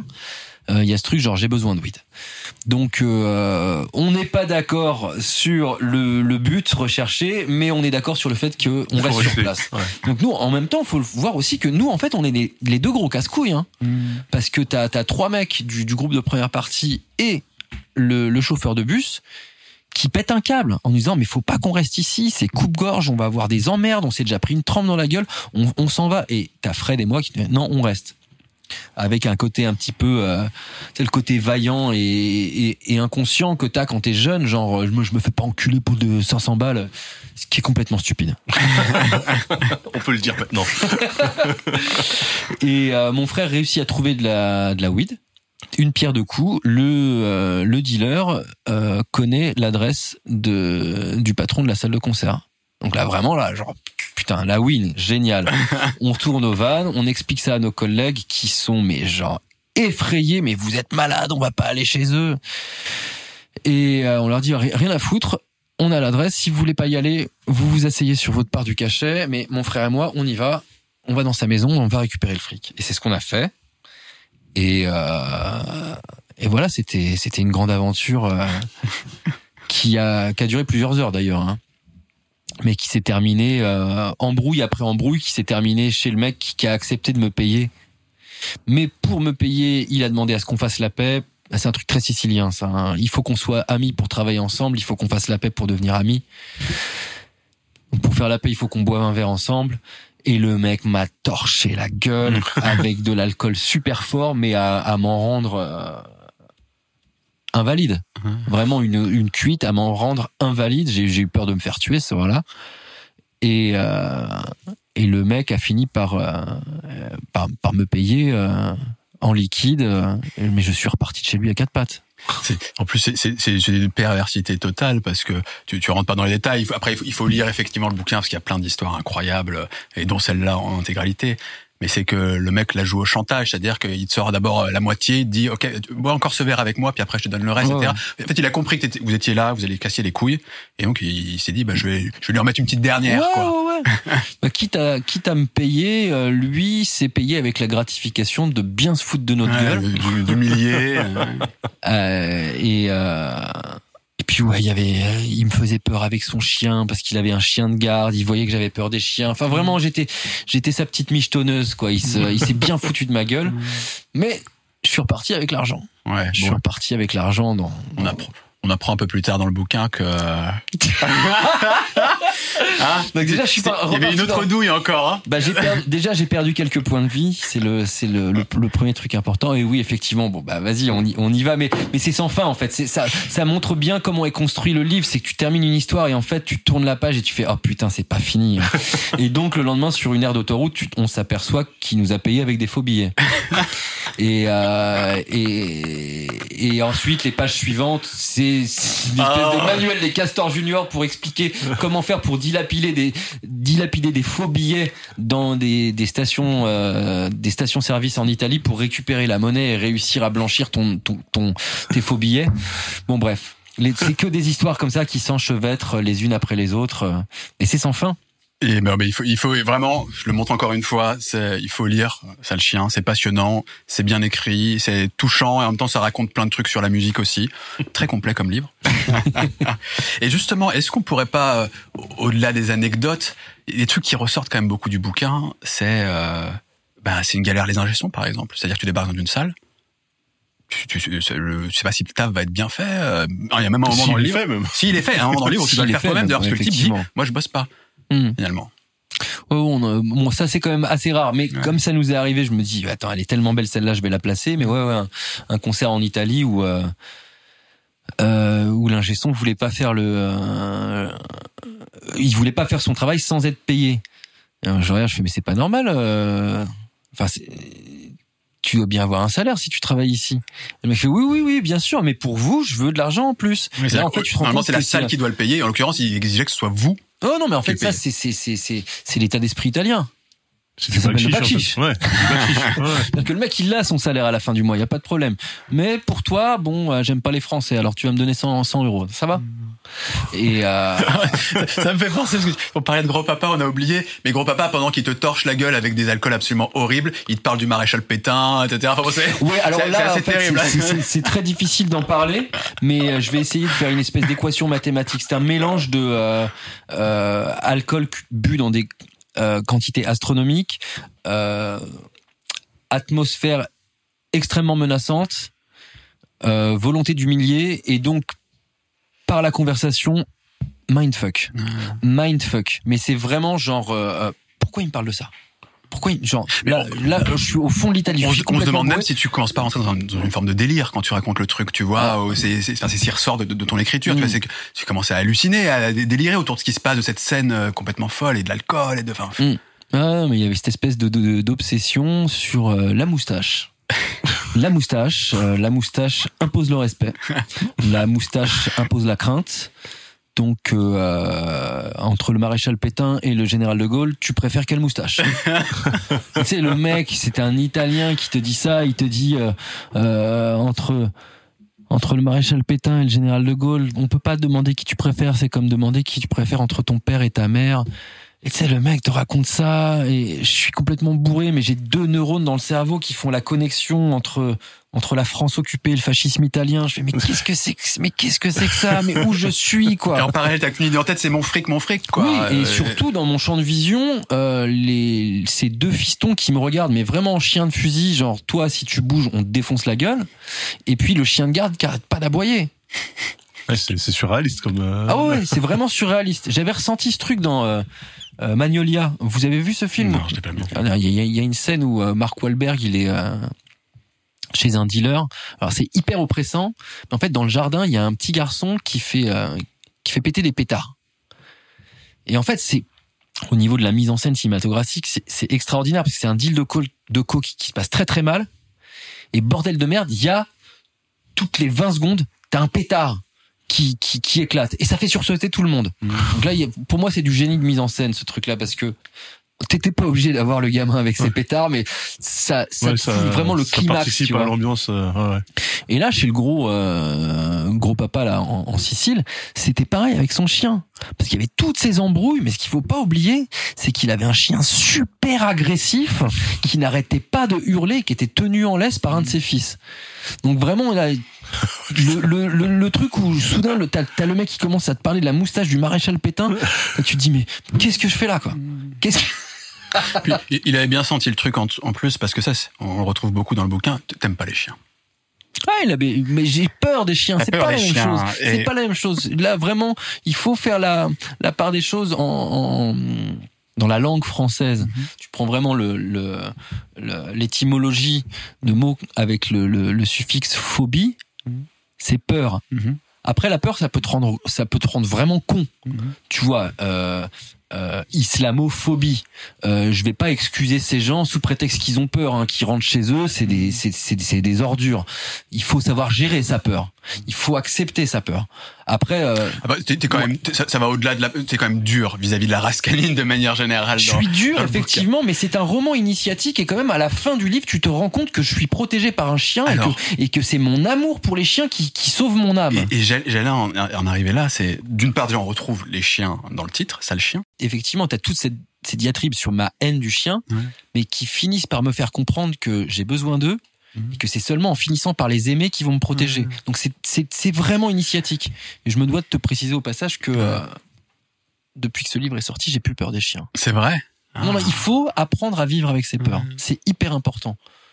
Juste euh, les avoir en bagage, en fait, c'est quelque chose qui te détruit et ça ne peut que te rendre con, haineux euh, mmh. et fermé. Ça, j'en suis persuadé. La, la figure du chien, elle est super intéressante dans le bouquin. Donc, déjà, on le retrouve effectivement dans le titre, Sale Chien. Euh, à la fois, tu évoques un traumatisme avec les chiens et qui fait que, que t'en as extrêmement peur. Et en même temps, le chien est au centre de la relation avec ton frère parce que vous avez depuis tout petit un chien imaginaire un chien que vous imaginaire, partagez, ouais. Urko, et qui, et qui symbolise complètement votre, votre relation et qui... Et qui, ouais, qui est jusqu'à la fin, tu, tu te rattaches à Orko, t'as besoin d'Orko. Bien quoi. Sûr. Et, euh, oui, c'est, c'est, c'est, c'est bien vu. Enfin, ça rapporte encore une dimension supplémentaire à, à ce livre. Après, là, j'ai fait mon Pierre Bourdieu de seconde, hein. Ouais. C'est, euh, pardonnez-moi, c'était mon, mon petit quart d'heure intello. Ouais. Mais j'ai quand même donné, avec tout ce que je viens de dire, j'ai quand même donné une forme un peu, euh, un peu barbe à papa, quoi. Mmh. J'ai, j'ai essayé de faire, j'ai, j'ai essayé de faire en sorte qu'il y ait un petit côté conte de fées, quand mmh. même. Et effectivement, il y a cet animal invisible qui nous suit partout. Et je pense qu'il n'y a pas une signification, il y en a, il y en a plusieurs. Mmh. Enfin, moi, euh... je me posais la question, c'est quoi comme race de chien? Est-ce que tu le, tu le visualises? Je, je l'ai toujours vu comme un berger allemand parce que ouais. euh, j'ai failli me faire tuer par un chien quand j'étais gamin. Et c'était un, c'était, un c'était un berger allemand. Ouais. Ouais. Enfin, une femelle, on dit bergère allemande. Non, moi, je, bergère allemand femelle, ça marche aussi. Je pense aussi. Voilà, donc moi, je l'ai toujours vu comme ça, mais après, c'est un réceptacle. Tu, ouais, tu, tu le vois ouais, comme tu, tu veux, ce que tu d'accord. Veux, ouais, ouais, ouais. Voilà, par contre, il y a un truc qui m'a fait péter un câble. Euh, c'est que le nom Urko, c'est mon frère qui l'a trouvé. Mm-hmm. C'est, je, je, je ne l'ai pas inventé, c'est mon frère qui l'a trouvé. Et euh, là, il y a quelques, je sais pas, il y a un an, j'avais fini d'écrire le livre. Et il euh, y a un reboot des, des Maîtres de l'Univers euh, sur Netflix. Vous avez vu ça ? Non. Ouais. Ok. Donc tu vois les personnages des Maîtres de l'Univers. Il ouais. y a Orko. Ouais. J'ai pas dit Urko, hein, mais Orko. Et t'as un épisode vraiment euh, qui fait le focus sur Orko. Et il explique en fait que ce nom lui a été donné par ses parents parce que c'est euh, la signification première de l'oracle. Et après, bon, quand tu sais ce que c'est que l'oracle dans la tragédie grecque, et cetera, ouais, ouais. et cetera. En fait, j'ai, j'ai pété un câble. J'ai pété un câble parce que moi, je savais pas tout ça. Ouais. Est-ce que ton et frère le savait du coup ? C'est une très bonne question. On n'aura jamais la réponse, ouais. ok ? Mais Urko a une posture d'oracle dans mmh. ce livre. Et là, tu te dis putain, bordel de merde. Oui, il est possible que mon frère est au courant, mais ça, j'en sais rien. Par contre, j'ai un... je veux pointer le doigt sur la surprise ouais. que j'ai eue moi en découvrant cette signification. Après, après, après avoir sorti le livre, livre ouais. ça m'a fait péter un câble. pour, pour revenir un peu à toutes ces histoires de, de circuits indépendants, franchement, il en ressort qu'avec les labels, c'est compliqué. Que donc, on disait avec les ingé-sons, ça peut être compliqué, qu'il faut aller réclamer son fric. Que la santé aussi ramasse quand même avec cette tournée. Bien euh, sûr. Est-ce ouais. que, est-ce que c'est vraiment euh, dans l'optique d'un roman, et cetera. Euh, tu dépeins ça. On sait que c'est pas que ça, mais c'est aussi une réalité du circuit indépendant pour toi. Tout ça, c'est. Ah, j'ai, j'ai, j'ai pas exagéré hein, là, là-dessus. C'est-à-dire non, que... je veux dire, c'est le côté condensé. Tu sais, c'est de pas parler en parallèle des tournées qui se passent super bien, et cetera. Parce qu'il y en a eu aussi. Euh, mais, mais euh, en fait, là, ça, là, il en ressort quand même. On n'a pas envie de faire. C'est, c'est quoi la, la proportion en fait de de moments comme ça euh... Est-ce que c'est si dur vraiment? Est-ce que c'est souvent la galère dans le circuit indépendant? Non, alors la tournée en Italie, elle a fait douze jours. Elle dure cinq jours dans le livre. Imaginez, en fait, c'est la même chose, mais plus long. Comme je vous disais tout à l'heure, j'ai raccourci en Angleterre. Euh, et la tournée en Italie, c'était ça tout le temps. Après, t'as des one-shots par-ci, par-là. T'as une tournée qui se passe super bien. Et c'est génial, c'est génial. Par contre, il y a, y a pas vraiment de... Il euh, y a pas vraiment d'entre-deux. Ouais. En gros, tu pars dans une tournée, ça commence à être de la merde. Tu dis, bon, ça va être de la merde jusqu'à la fin. Tu pars sur une tournée où, euh, où t'as un stand de massage à côté du catering. Là, tu fais... Euh, Je crois que ça va bien se passer. Mais une bonne tournée peut pas partir en sucette et une mauvaise tournée peut pas euh, miraculeusement si, après, se transformer. A... Pardon, euh, je, te, je te coupe, mais euh, juste sur le premier point de ta question, déjà, euh, si, ça peut toujours partir en couille ouais. euh, au niveau humain. Ouais. Voilà, ça, ça m'est déjà arrivé, mais après, c'est pas lié à ton environnement. Oui, d'accord, ok. Après, il y a plein d'autres facteurs aussi, mais... Euh... ah, ce sont des choses sur lesquelles je vais pas écrire et que je, je pourrais très très peu en parler. Tu vois, moi, moi je suis pas, je suis pas, je suis pas coutumier de la cocaïne. Ouais. Je sais que c'est un truc qui peut bien foutre la merde dans une tournée, ça. Mais vraiment faire tout, tout, tout partir en couille. Surtout que les gens qui prennent de la coke en ont besoin dans ce contexte particulièrement parce que euh, à te mettre des races jusqu'à cinq heures du matin, ouais. le lendemain, pour t'es en manque de euh... sommeil et puis il faut avoir la forme le lendemain, bah le lendemain en fait ces gens-là prennent de la coke pour se rebooster. Ouais. Et le truc en fait c'est que ça s'accumule et bah, tu peux faire ouais. ça trois fois, quatre fois, mais au bout d'un moment ton cerveau il en peut plus, il dit ouais. stop, tu vois. Ouais.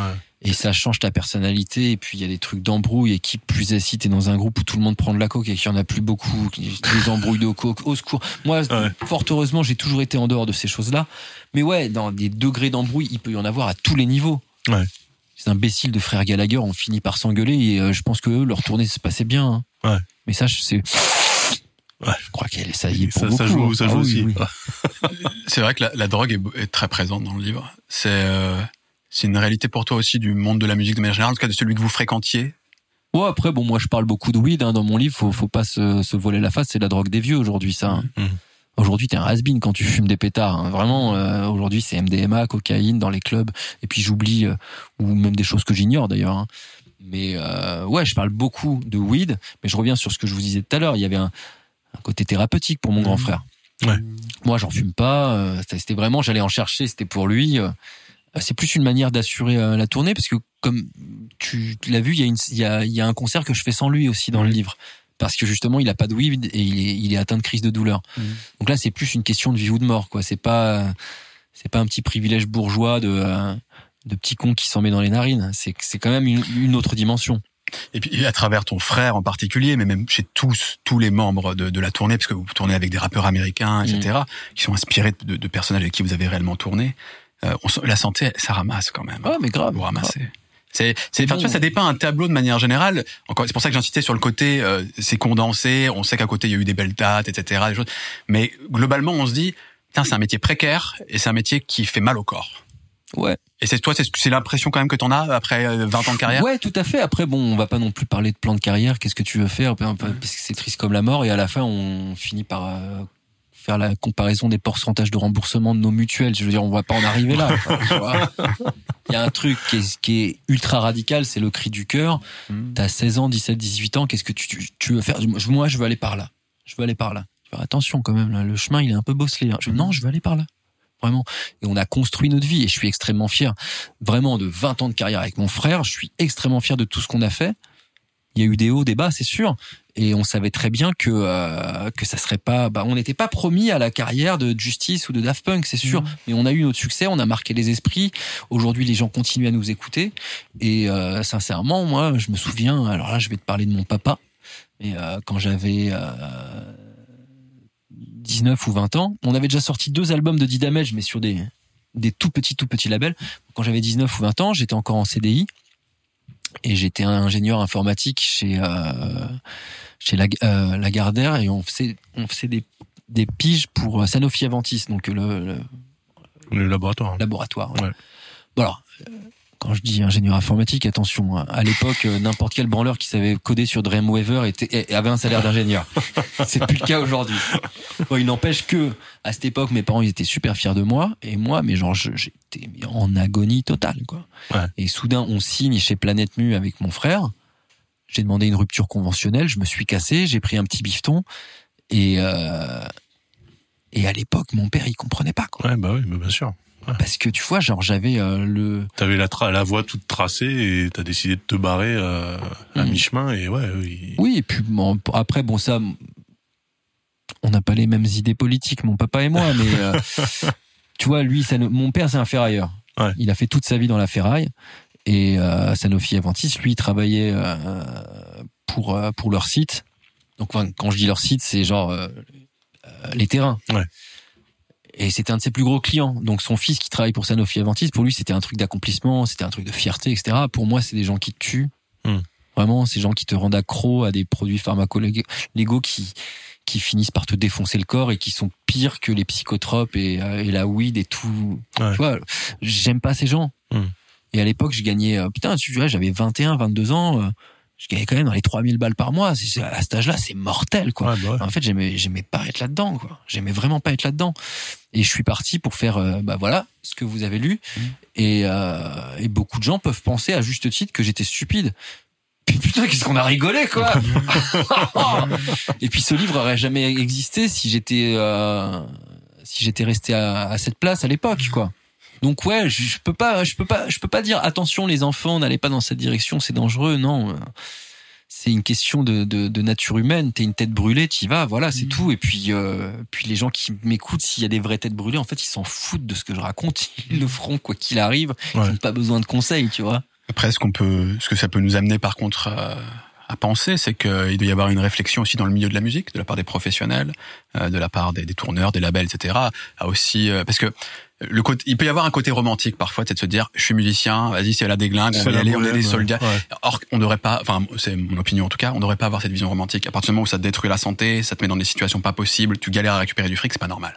Bien sûr. C'est pas normal. Euh... Et donc, il, il, il doit y avoir une réflexion dans le monde professionnel pour protéger ces artistes.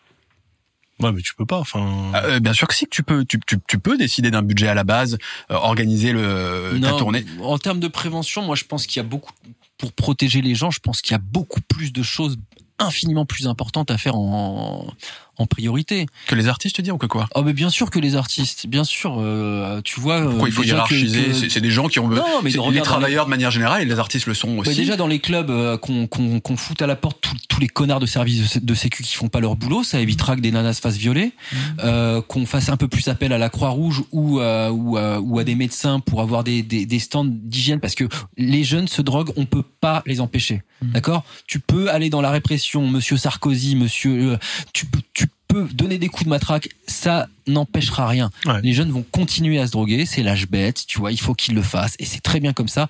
Par contre, euh, quand ils sont en passe de faire une crise cardiaque, c'est bien de les encadrer. Mmh. Tu vois, empêcher des viols, empêcher des morts, ça, c'est des priorités qui sont infiniment, mais infiniment plus importantes que mon petit cul de, de, de blanc bourgeois, là, tu non, vois, genre, c'est, c'est, c'est, euh, c'est, c'est pas ça, c'est juste que... Après, si moi, c'est, c'est, je dois me défendre c'est... pour ma condition, je vais, t'inquiète pas, je suis un grand garçon et je vais le faire, je crois que je l'ai bien prouvé en écrivant ce ouais. bouquin, tu vois.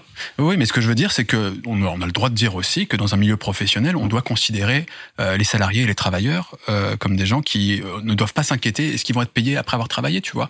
Ouais, c'est, là, c'est, là, c'est là. Pas une question de hiérarchie, de dire ah oui par rapport ouais, à d'autres problèmes, et cetera. Excuse-moi, je me suis emporté. Je vais, je vais te rejoindre et je suis d'accord avec toi à la seule et unique condition mmh. qu'on agrandisse ce débat à quelque chose de plus large que la et musique. Parce évidemment. Que des gens qui se font escroquer, il y en a partout. Évidemment. Dans toutes les branches professionnelles. Bien sûr. D'ailleurs, je suis payé en liquide aujourd'hui. T'es payé en bon d'achat.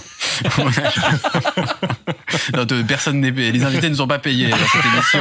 Ils viennent, ils viennent pour le plaisir. Bon, si, en, en, en coup, à la limite, on, on paye des coups, ça oui. Alors, un jus d'ananas. Non, mais après, ta, ta réflexion est évidemment juste, mm-hmm. mais je me dis, quand tu te retrouves dans une crêperie au fin fond de la Sicile avec un mec qui s'appelle Gros Papa, c'était des choses qui sont pas forcément de toute façon prévues ou planifiées dès le départ. C'est mm-hmm. des plans qui peuvent popper comme ça pendant mm-hmm. que t'es en train de le... Donc, en fait... Moi, je peux comprendre que tout le monde soit pas euh, synchro sur... Euh... Mais je, je suis d'accord, il peut y avoir des, des emmerdes qui arrivent, et cetera. Mais typiquement, le fait que vous, vous êtes à la merci que votre cachet dans une salle, il baisse à tout moment parce que pour telle raison, vous dites, bah là, non, en fait, c'était pas le deal, donc bah, vous payez mmh. moins. Par contre, le pourcentage que va prendre votre producteur, il reste le même. Par exemple, ça, tu vois, ça c'est un tout truc pas fait, normal. Ouais. Enfin, c'est, c'est, on peut pas tout maîtriser, mais je pense, par contre, que les professionnels qui ont du pouvoir, parfois, dans ce milieu, ils peuvent faire en sorte d'accompagner un peu mieux, ou au moins mettre à disposition d'autres professionnels, par rapport à la santé notamment, euh, qui, qui peuvent accompagner aussi les musiciens, et cetera. Les musiciens, comme, comme n'importe quel travailleur, je suis d'accord. Moi, j'aime pas non plus le côté, genre, il faut protéger les artistes particulièrement, mmh. et cetera. Non, mais par contre, c'est des gens qui bossent. Et comme ouais. tous les autres gens qui bossent, euh, on doit essayer de, de faire en sorte, tu vois, que, que leur souffrance potentielle causée par le travail, elle soit prise en compte, quand même. Écoute, je suis, je suis d'accord avec toi, mais des gens malhonnêtes, il y en a partout, et il y en aura toujours partout. Mmh. Même dans les endroits les plus propres, on n'est pas obligé de, enfin, quand je dis propre, pardon. C'est en comparaison avec la, la, la, la crêperie du gouffre au fond de la Sicile. Hein. Mais, euh, mais à, à Paris, t'as des boîtes. Alors bon, enfin, je vais me retenir de citer des noms. Mais euh, à Paris, t'as des boîtes, notamment une boîte, en fait, elle a, elle a changé de nom euh, en vingt ans, elle a changé de nom cinq fois. Et c'est toujours, c'est toujours la même équipe, c'est toujours les mêmes personnes. Et en fait, les mecs te... ne paye personne, il paye personne, personne, personne. Et puis, qu'est-ce qui se passe au bout de deux trois ans? Dépôt de bilan. Oh, les mêmes, on prend les mêmes, on recommence. Ils font une nouvelle boîte et ils doivent plus d'argent à personne. Donc, C'est quoi, ouais. c'est quoi le nom de la boîte? C'est très difficile, même quand, quand t'es intermittent, euh, être représenté par, euh, par un syndicat, c'est compliqué parce que t'es pas dans une boîte, t'es pas, t'es pas salarié en C D D, C D I. Après, il existe hein, des associations pour te, euh, pour te protéger, mais c'est, euh, c'est la croix et la bannière. Et puis, euh, je veux pas inciter les gens à faire des conneries, mais euh, quand ça se passe dans le feu de l'action, bah... Bah, au bout d'un moment, tu montres les dents et puis tu vas te défendre, quoi. Mmh. Tu vas te défendre. C'est ce qui s'est passé en Sicile. Et je le dis pas de la manière la plus glorieuse qui soit, parce que euh, parce que je raconte pas que des victoires. Il y a d'autres plans où on essaie de se défendre, on s'en prend plein la gueule, on se fait rétamer et puis euh, mmh. et on demande pas notre reste. Mais bon, je pense pas que euh, être représenté par un syndicat ou euh, ou même des hommes politiques qui veulent faire changer les choses aurait changé un iota de de détail de ce qui s'est passé pour nous en Sicile. Mmh. Vraiment rien, oui, oui. Zéro. Ouais. Écoute, je, je sais pas quand ça se... les tournées dans un pays étranger, c'est vraiment plus compliqué. Je pense que déjà à l'échelle du territoire français, par exemple, il y a des choses qu'on peut, qui peuvent être mises en, ouais. mis en place. Il y a des crêperies euh, cheloues, hein. Je pense aussi. Hein. Des crêperies interlopes. Je vous propose, les gars, qu'on passe à une dernière partie de ce podcast, okay. avant de terminer. Et c'est, c'est juste quelques réflexions, en fait. Euh... Parce que ce qui ressort du bouquin aussi, c'est que... Tu vois, aujourd'hui, il y a des gens qui envisagent, qui envisagent leur carrière musicale comme un entrepreneur. On en parle régulièrement dans ce podcast. Bien sûr. Et c'est pas du tout une mauvaise chose. C'est-à-dire qu'on peut se dire aussi, bah, comment je fais pour émerger en tant qu'artiste, par quel réseau je passe, et cetera. Et parfois, bah, il faut avoir des aptitudes d'entrepreneur, tu vois. Notamment si tu veux être indépendant. Ça aide à maîtriser plein d'aspects du business. George Bush Junior avait dit, je cite, « Les Français n'ont pas de mot équivalent pour entrepreneur. » Fin de citation. George Bush Junior. Incroyable. Oui, je, je, je vois, je et, vois parfaitement. Ouais. Et, et, et donc, mais voilà, c'est une manière d'envisager sa carrière euh, que je trouve respectable. Euh, toi, t'es pas du tout là-dedans. C'est ce qui ressort du bouquin, c'est se mêle. Tu divises plus les choses. C'est tu travailles en famille déjà, tu travailles avec ton frère.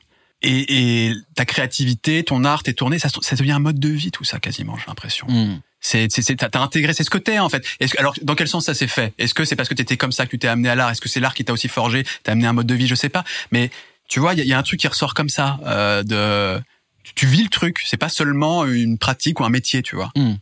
Bah, déjà, je viens d'une famille de, euh, d'ouvriers. Ouais. Tu vois, mon père est d'origine, mon père est d'origine tchèque, ma mère est d'origine euh, algérienne. Et euh, donc c'est des, ils sont issus de l'immigration, euh, ils se sont rencontrés, ils ont fait leur boîte. Déjà, mes parents, ma mère et mon père travaillaient ensemble. On fait une boîte, donc comme je vous ai dit tout à l'heure, de ferrailleur. Mm-hmm. Et il euh, y a ce truc qui est extrêmement dangereux, mais malheureusement, les chiens font pas des chats, donc j'ai, j'ai reproduit le, le format travailler en famille. Ça, c'est le premier truc. Et, euh, et ensuite, le deuxième truc, c'est que venant d'un milieu populaire et ouvrier, Euh, mon frère et moi, on n'a jamais eu, on n'a jamais eu de piston, on n'a jamais eu d'encouragement, on, on a, on a eu que des portes fermées. Et euh, au bout d'un moment, bah, on a fini par comprendre que euh, soit tu défonces la porte, soit tu rentres en catimini en faisant le tour de la maison, tu rentres par la fenêtre. J'ai envie de te dire quelque part, c'est de l'entrepreneuriat sauvage. C'est ouais. pas, c'est pas aussi propre que euh, que Kenny West dans South Park, tu vois, mais mais ça reste quand même une volonté de de faire son de faire son truc, de faire mmh. son truc et faire son truc, c'est pas uniquement faire sa petite œuvre artistique à montrer aux gens. C'est c'est il euh, y a Il y a la majeure compagnie, c'est un, c'est un building. Et toi, tu fais ta petite maison. Tu sais, comme dans Les Trois Petits Cochons. Bon, elle est petite, mais bon, euh, celle de, de, Nouf Nouf, je sais plus. Enfin, celle qui est en brique, quoi. Okay. Tu dis, bah, c'est de la bonne came, elle est solide, ma maison. Voilà, c'est ce qu'on a, c'est ce qu'on a fait pendant vingt ans avec mon frère. On a construit notre petite maison. Mmh. Et, euh, et même si D-Damage est terminé aujourd'hui, bon, bah voilà, les, les fruits sont encore là, ça va rester. Et, euh, et je pense qu'on a fait notre belle petite baraque. Mmh. Après, c'est rigolo, hein, ce que, la phrase que tu as dit tout à l'heure, les deux, les artistes qui clament haut et fort ne pas avoir vendu le, leur cul, mais qui n'osent pas avouer avoir qui n'ont trouvé, pas trouvé d'acheteurs. Ouais, ouais. Qui n'ont pas trouvé d'acheteurs. Je vous cache pas que euh, ouais, si on m'avait proposé la, si Fred et moi on nous on nous avait proposé de croquer la grosse part du gâteau à une époque, on aurait tenté de le faire. Mais c'est mmh. jamais arrivé. Au bout d'un moment, tu te dis mais. Voilà. Bah après la question c'est si on vous avait proposé, mais en formatant ce que vous faisiez, est-ce que vous auriez accepté ou pas?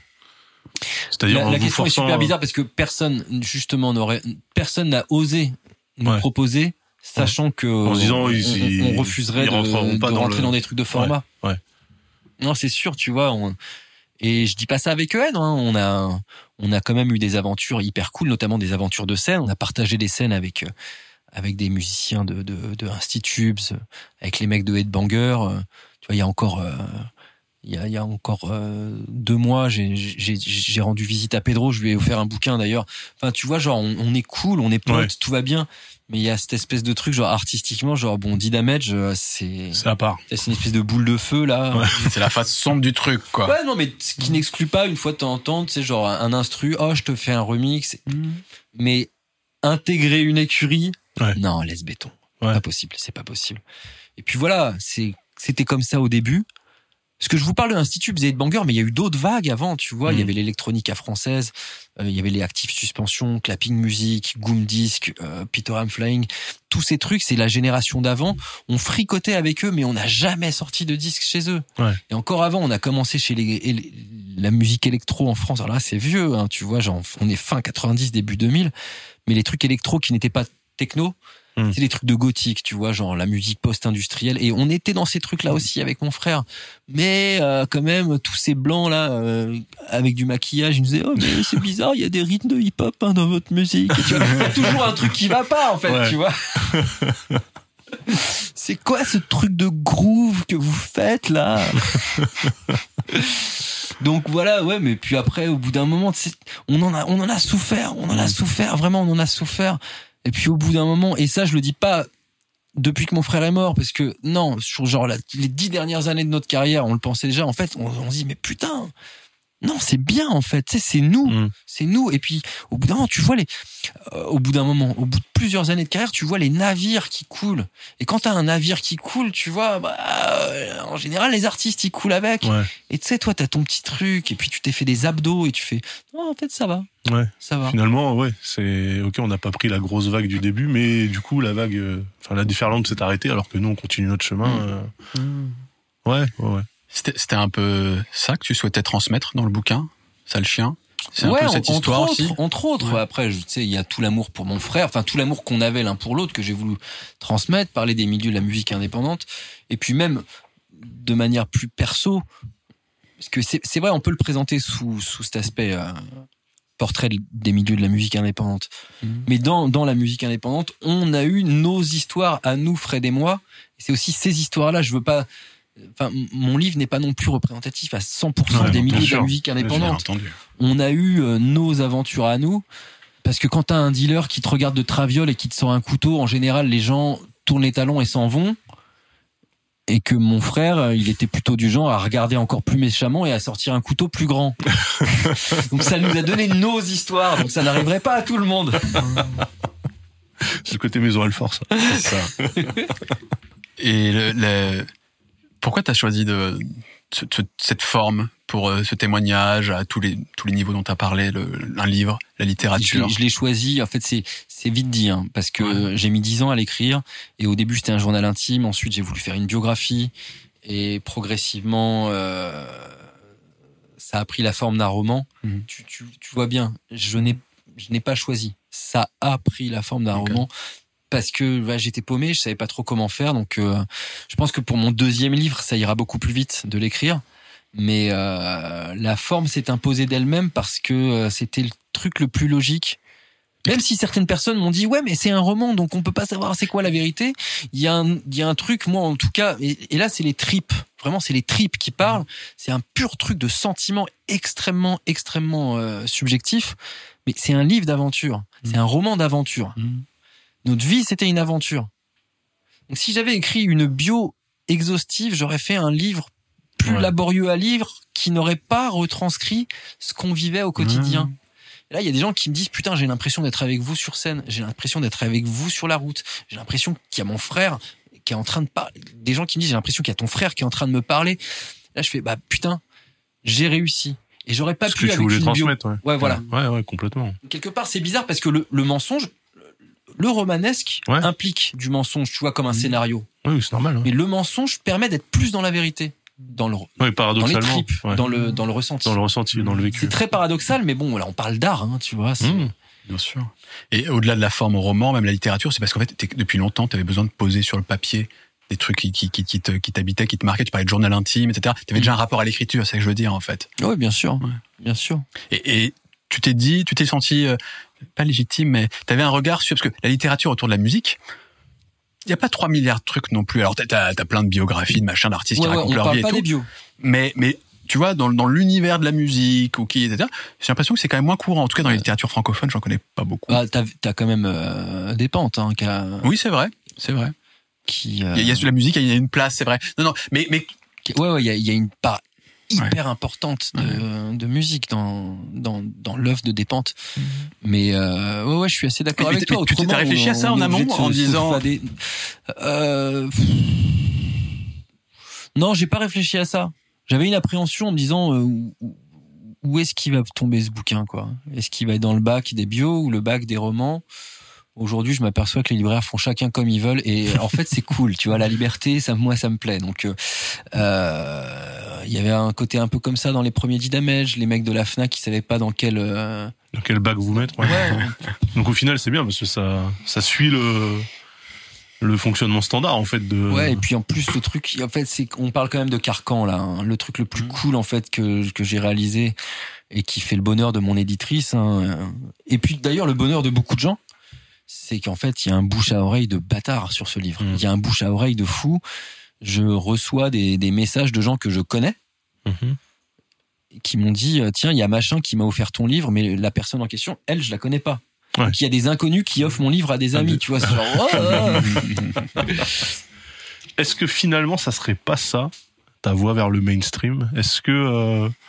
Tu vois, vous êtes jamais devenu mainstream musicalement, mais peut-être qu'au niveau de l'écriture, en fait, c'est ce qui va t'ouvrir toutes les portes. Et euh... je sais pas, je sais pas. Moi, j'ai fait un, j'ai fait un joli score pour un livre chez un éditeur indépendant. Ouais. J'ai fait un joli score de vente, mais euh, mais on peut pas dire mainstream non plus à ce niveau-là. Non, mais peut-être, peut-être que... mainstream si euh, si Jean-Michel Netflix me fait un chèque demain, tu vois. Mais on n'en est pas là. Non, mais ça peut arriver. Ça peut arriver. Tu peux te retrouver chez Trapenard. Tu peux... ouais. ouais. Bah, écoute, on verra. Bon, en tout cas, moi, j'ai la niaque et je, je, euh, je crève d'envie d'en écrire un deuxième, donc on verra bien. Et qui sera lié à la musique, certainement, ou pas ? Oui, c'est sûr. Ouais. C'est sûr. Sûr je, vais, je, vais, je vais me détacher. Je parlerai encore moins de musique dans le troisième. Euh, je sais pas, j'en suis pas là encore. Hein, mais, euh, bah, le mais fait, encore, le j'ai, fait j'ai... que tu fermes pas la porte déjà à ça, c'est, c'est un signe. Bah, surtout, j'ai encore plein de conneries à raconter. Ouais, bah voilà, c'est ça.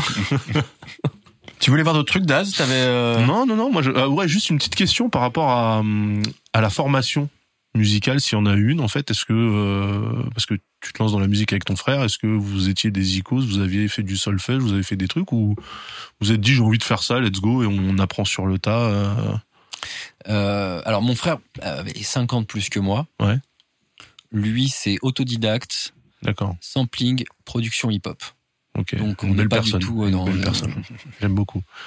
Et euh, et moi c'est euh, vraiment rock, rock punk rock. J'ai commencé euh, la batterie, la basse et ensuite la guitare.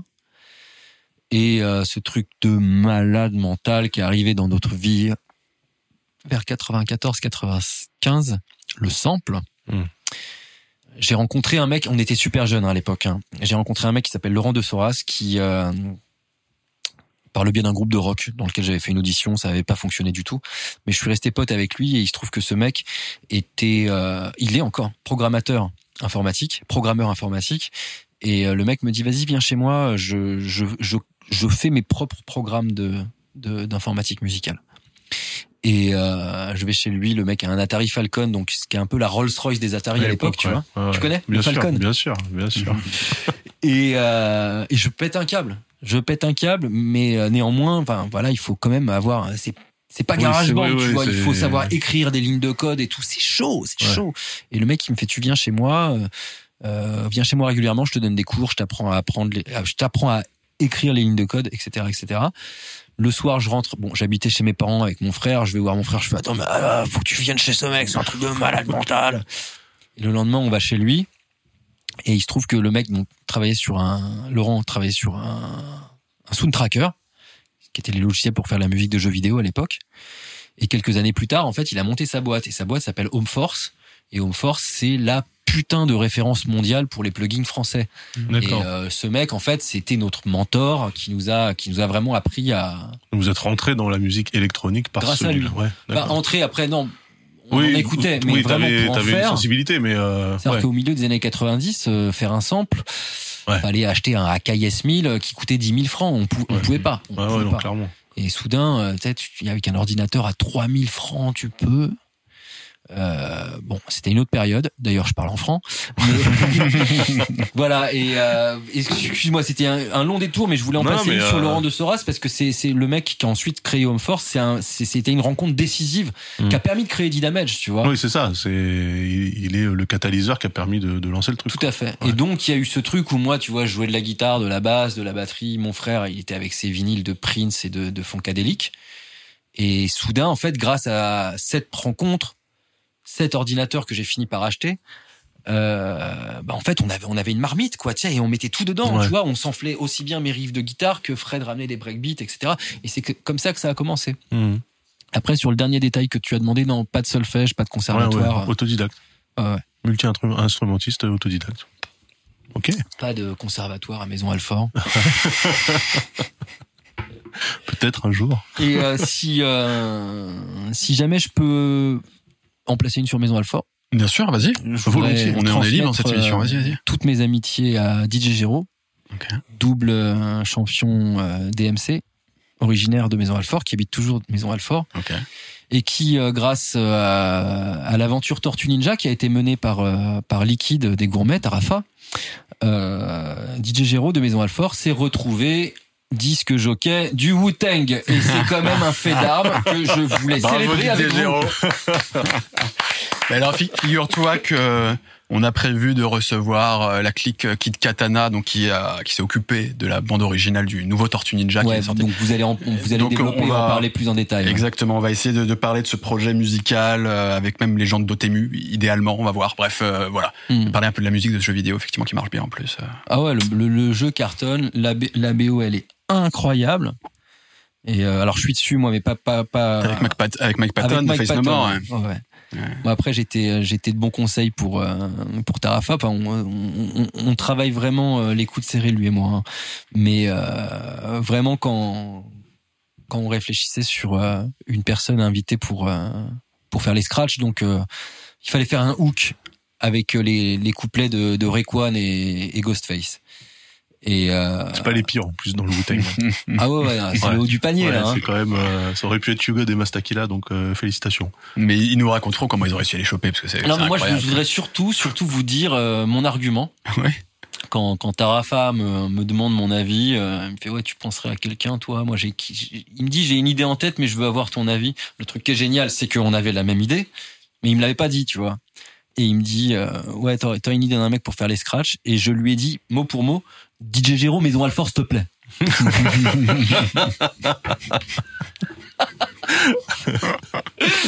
En plus, il y a un truc qui est très rigolo, tu vois, c'est que euh, chaque ville en France a son, bla- son blason, son écusson ouais. avec les, l'emblème de la ville, tu sais, comme, comme, comme, comme, comme ces imbéciles de chevaliers là, au Moyen-Âge, mm-hmm. tu vois. Et que Maison Alfort, en fait, le blason, c'est, c'est une, une ruche, ruche c'est une avec ruche. Des abeilles. Ok. Comme le Wu-Tang qui le bite. Ouais, ouais, mais ouais. Ah, la connexion, elle est naturelle, quoi. C'est naturel. Putain, j'y avais jamais pensé. Mais oui! On a les qui le bise. Tu vois, c'est genre, pff, le destin, ouais, le mec ouais. tombe. Incroyable.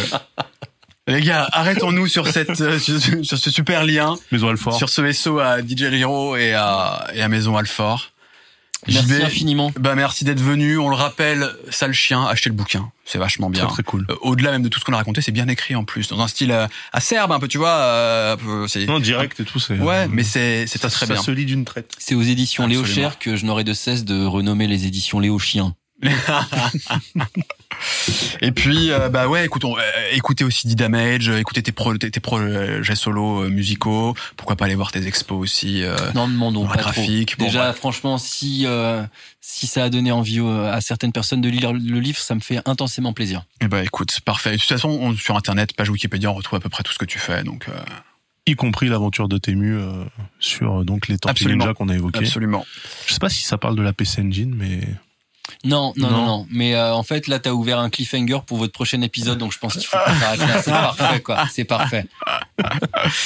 Et bah Daz, merci aussi. Merci, merci Salman, merci J B, c'était, c'était super cool. Comme d'hab. Tu, tu m'invites un jour à Maison Alfort pour que je vois à quoi ressemble vraiment. Ah, là, on parle beaucoup de Maison Alfort. C'est une ville, euh, toutes les villes de France euh, essayent de devenir Maison Alfort. Elles n'y arriveront pas. Paris a essayé, Paris a pas réussi. Tu sais que euh, Roger Troutman de Zap s'est ouais. inspiré de Maison Alfort pour écrire California. Ouais. Ouais, c'est complètement exactement. Faux. Oui, bah oui, quand non, non, pour, moi, c'est vrai. Pour moi, c'est vrai. Pour moi aussi. Bon, on remercie aussi évidemment la bouclette pour S O, le les gars. Super taf technique. On remercie aussi, merci les gars, on remercie aussi euh, Thomas de nous soutenir pour ce podcast. On fait, il va y avoir un dernier petit épisode euh, dans en août. Là, là, ça doit être, on doit être fin juillet à la diffusion de ce podcast. On revient pour un épisode en août. Après, on se prend une petite pause quand même. On va se, on va partir un, un peu en vacances, on va se reposer. Puis on reviendra méga chaud à la rentrée avec avec plein de gens, dont y compris, bah, on espère, on parlera de cette B O de Tortue Ninja. Là, comment on bosse sur une B O de jeu vidéo, comment on chope le Wu-Tang. Je pense que ça sera stylé. Euh, pour le prochain épisode, je vous réserve la surprise. En tout cas, on se retrouve dans quinze jours. Allez, ciao tout le monde. Ciao.